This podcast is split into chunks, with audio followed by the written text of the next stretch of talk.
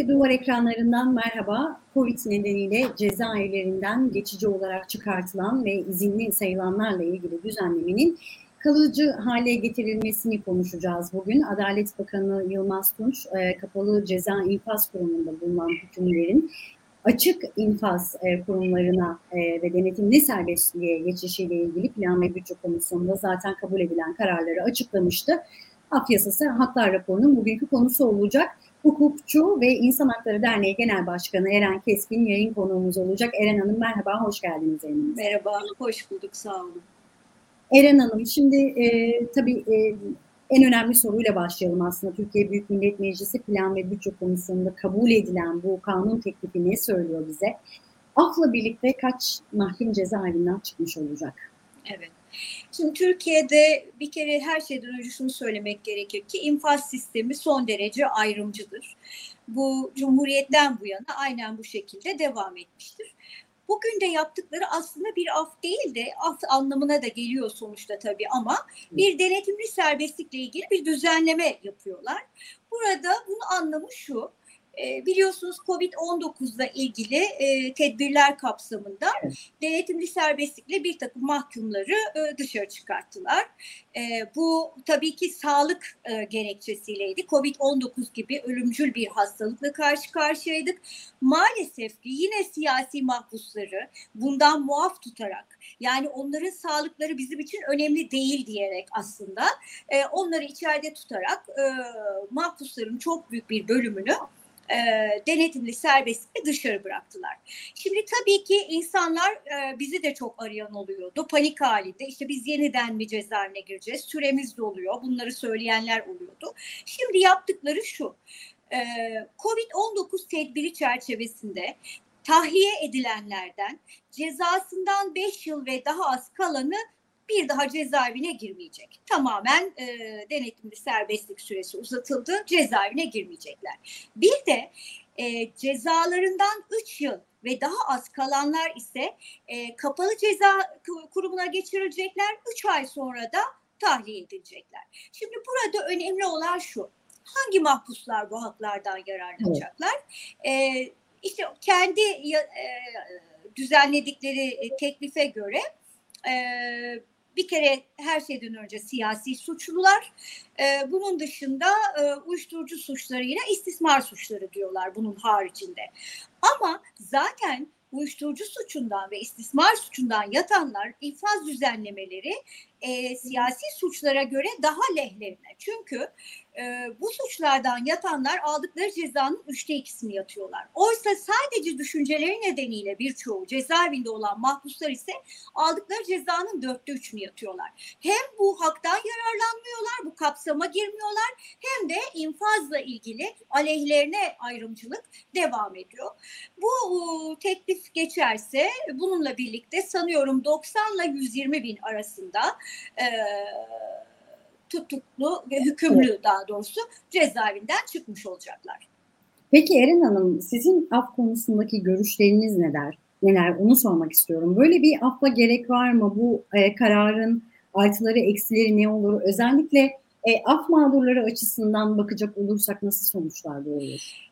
Şimdi bir kere şunu söylemek gerekir ki eğer genel af konuşulmaya başlanıyorsa ve bir takım e, hükümlüler, tutuklular e, bunun dışında bırakılıyorsa bu büyük bir ayrımcılık ve büyük bir e, karşı çıkışa doğal olarak neden oluyor. Bu tartışmayı bu kadar açıktan başlattığınız zaman e, gerçekten de çok büyük sorunlar yaşanıyor. Şimdi biz insan hakları savunucuları olarak her şeyden önce hukukun demokratikleşmesini savunuyoruz. Şu anda Türkiye Cumhuriyeti yani sadece af tartışarak hukukun içinde bulunduğu durumu tartışmak, anlamak mümkün değil. Türkiye şu anda ne kendi iç hukukunu uygun davranıyor ne de altına imza attığı uluslararası sözleşmelere. O nedenle hukukun bu kadar e, e, fütursuzca uygulandığı, hukuksuzluğun daha doğrusu bu kadar fütursuzca uygulandığı bir ortamda bugün yapmak istediklerinin tek amacı cezaevlerini boşaltmak. Bunu hepimiz çok iyi biliyoruz. Çünkü çok fazla mahpus var, ihtiyaçtan çok fazla mahpus var ve bunları nasıl bu cezaevlerini nasıl boşaltabilirizin tartışmasını yaptıktan sonra buldukları çözüm bu. Hiçbir zaman gerçekçi bir çözüm değil. Ee, biz her şeyden önce insan hakları savunucuları olarak e, siyasi nedenle cezaevinde olan mahpusların e, tahliyelerini savunuyoruz. E, onun dışında devletler bir genel af ilan edeceklerse önce kendilerine karşı işlendiğini iddia ettikleri suçları değerlendirmeleri gerekir. Bu nedenle Türkiye'de bugüne kadar hep bu ayrımcı uygulamalar devam etti. Bakın daha önceki yıllarda Anayasa Mahkemesi'nin bir eşitlikten e, aykırı kararıyla daha sonra Kürt mahpuslar da çıktılar. 91 yılıydı. Birçok insan hatırlar. 91 yılında TCK 125'ten yargılananları affın dışında bıraktılar. 146'dan yargılananları tahliye ettiler. Yani Türkiye e, solunun bir kısmı, büyük bir kısmı dışarı çıktı. Ancak Kürt mahpuslar 125. maddeden yargılananlar af kapsamına alınmadı. O dönem Anayasa Mahkemesi anayasanın 10. maddesi eşitlik ilkesine göre bir karar verdi ve daha sonra Kürt mahpuslar da tahliye ettiler. Ama şimdi düşünüyorum da yani 91'de bizim o zaman beğenmediğimiz hukuk biraz daha iyi uygulanıyormuş. Şu anda e, yani yargıçların e, kendilerinden korktukları, verdikleri kararı korka korka verdikleri ya da veremedikleri bir süreç yaşıyoruz. O nedenle bir e, demokratik hukuk anlayışına uygun bir sonuç beklemek çok yanlış. O nedenle e, yani e, o kadar hukukçular olarak biz de e, özgür bir tartışma yapamıyoruz ki çünkü beklentimiz yok. Gerçekten de mesela bakın daha dün bir şey yaşandı. Ee, milletvekili seçilen Can Atalay, evet, yani evet. yer Anayasa Mahkemesi'nin daha önce vermiş olduğu kararlar çiğnenerek Yargıtay tarafından tahliyesi reddedildi. Bu hiç olmamış bir şey Türkiye Cumhuriyeti'nde. Bugüne kadar cezaevinde olup milletvekili olduktan sonra dokunulmazlık kazanan doğal olarak ve çıkarılan cezaevinden çok sayıda milletvekili oldu. Ama bu sefer uygulamadılar. Kendi en üst hukuk kurumlarının Anayasa Mahkemesi'nin kararı olmasına rağmen uygulamıyorlar. O nedenle şimdi hukuku tartışmanın da artık bir şeyi kalmıyor. Biz hukukçular nasıl e, beyanda bulunacağımızı, nasıl öngörde bulunacağımızı inanın çok şaşırmış durumdayız o nedenle. Ben Can Atalay'la ilgili aslında bir sorun vardı size milletvekili seçildi ama hala tutuklu. Dün de e, aksi yönde bir karar verildi. Bununla ilgili görüşünüzü soracaktım ama o zaman buradan şuraya bağlayayım. Şimdi önümüzde bir yerel seçim var. Yerel seçimlere giderken özellikle terörle suçlanan e, muhaliflere bir af söz konusu olabilir mi? Hiçbir öngörüde bulunamıyorum gerçekten hiçbir öngörüde bulunamıyorum. Çünkü e, ben de e, terörist yani tırnak içinde terörist olarak ceza almış bir kişiyim. Bakın 30 yıldır insan hakları hareketi içindeyim. İlk, ilk defa silahlı örgüt üyeliğinden ceza aldım. Özgür Gündem'de genel yayın yönetmeni halesinde adım yazdığı için. Şimdi öylesine fütursuzca uygulanıyor ki bu kavram Türkiye'de. E, zaten örneğin Avrupa Birliği'nin şartlarından da bu biri bu. Terör tanımını değiştireceksiniz diye. Şimdi bakın cezaevinde içinde olan insanlara bakalım. Selahattin Demirtaş, e, Figen Yüksekdağ, Gültan Kışanak e, ya da Can Atalay, Ayla Akat, diğer milletvekilleri. Bunlar bizim hepsi arkadaşlarımız. Onlarla biz birçok konuda hemfikiriz. Birçok konuda fikirlerimiz aynı ve bu insanlar sadece düşüncelerini söyledikleri için cezaevindeler. Nasıl bir terörden bahsediyoruz? Yani bu böyle bir şey olabilir mi? E, düşünce ve ifade özgürlüğünün fütursuzca uygulandığı bir süreç yaşıyoruz. Bakın Türkiye Cumhuriyeti Devleti Avrupa İnsan Hakları Sözleşmesi'nin tarafı ve bu sözleşmeyle bağlı 9. ve 10. maddeleri sözleşmenin ifade özgürlüğünü düzenliyor. Ve diyor ki birçok ahim kararı şok edici de olsa bir düşünce yasaklanamaz diyor. Bu insanlar sadece Kürt sorunu konusunda devletten farklı çözüm önerileri olan insanlar ve cezaevindeler. Yine Osman Kavala, Gezi mahpusları yani akıl almaz suçlamalarla karşı karşıyalar. O nedenle de bir öngörüde bulunamıyorum. Zaten bırakılma bu insanların tutuklu olmamaları gerekiyor. Ama bu arada şunu da söylemek istiyorum. Şimdi bakın Avrupa İnsan Hakları Sözleşmesi dedik. Sadece Avrupa İnsan Hakları Sözleşmesi değil, birçok Birleşmiş Milletler Sözleşmesi'nde tarafı Türkiye. Ve bu sözleşmelerin hepsinde Avrupa Birliği ülkeleri Türkiye'nin imza ortağı ve bu sözleşmelerin hepsinin denetim mekanizmaları var. Bunlar Türkiye'ye karşı işletilmiyor. İşletilmemesinin tek sebebi sığınmacıların Türkiye'de kalması.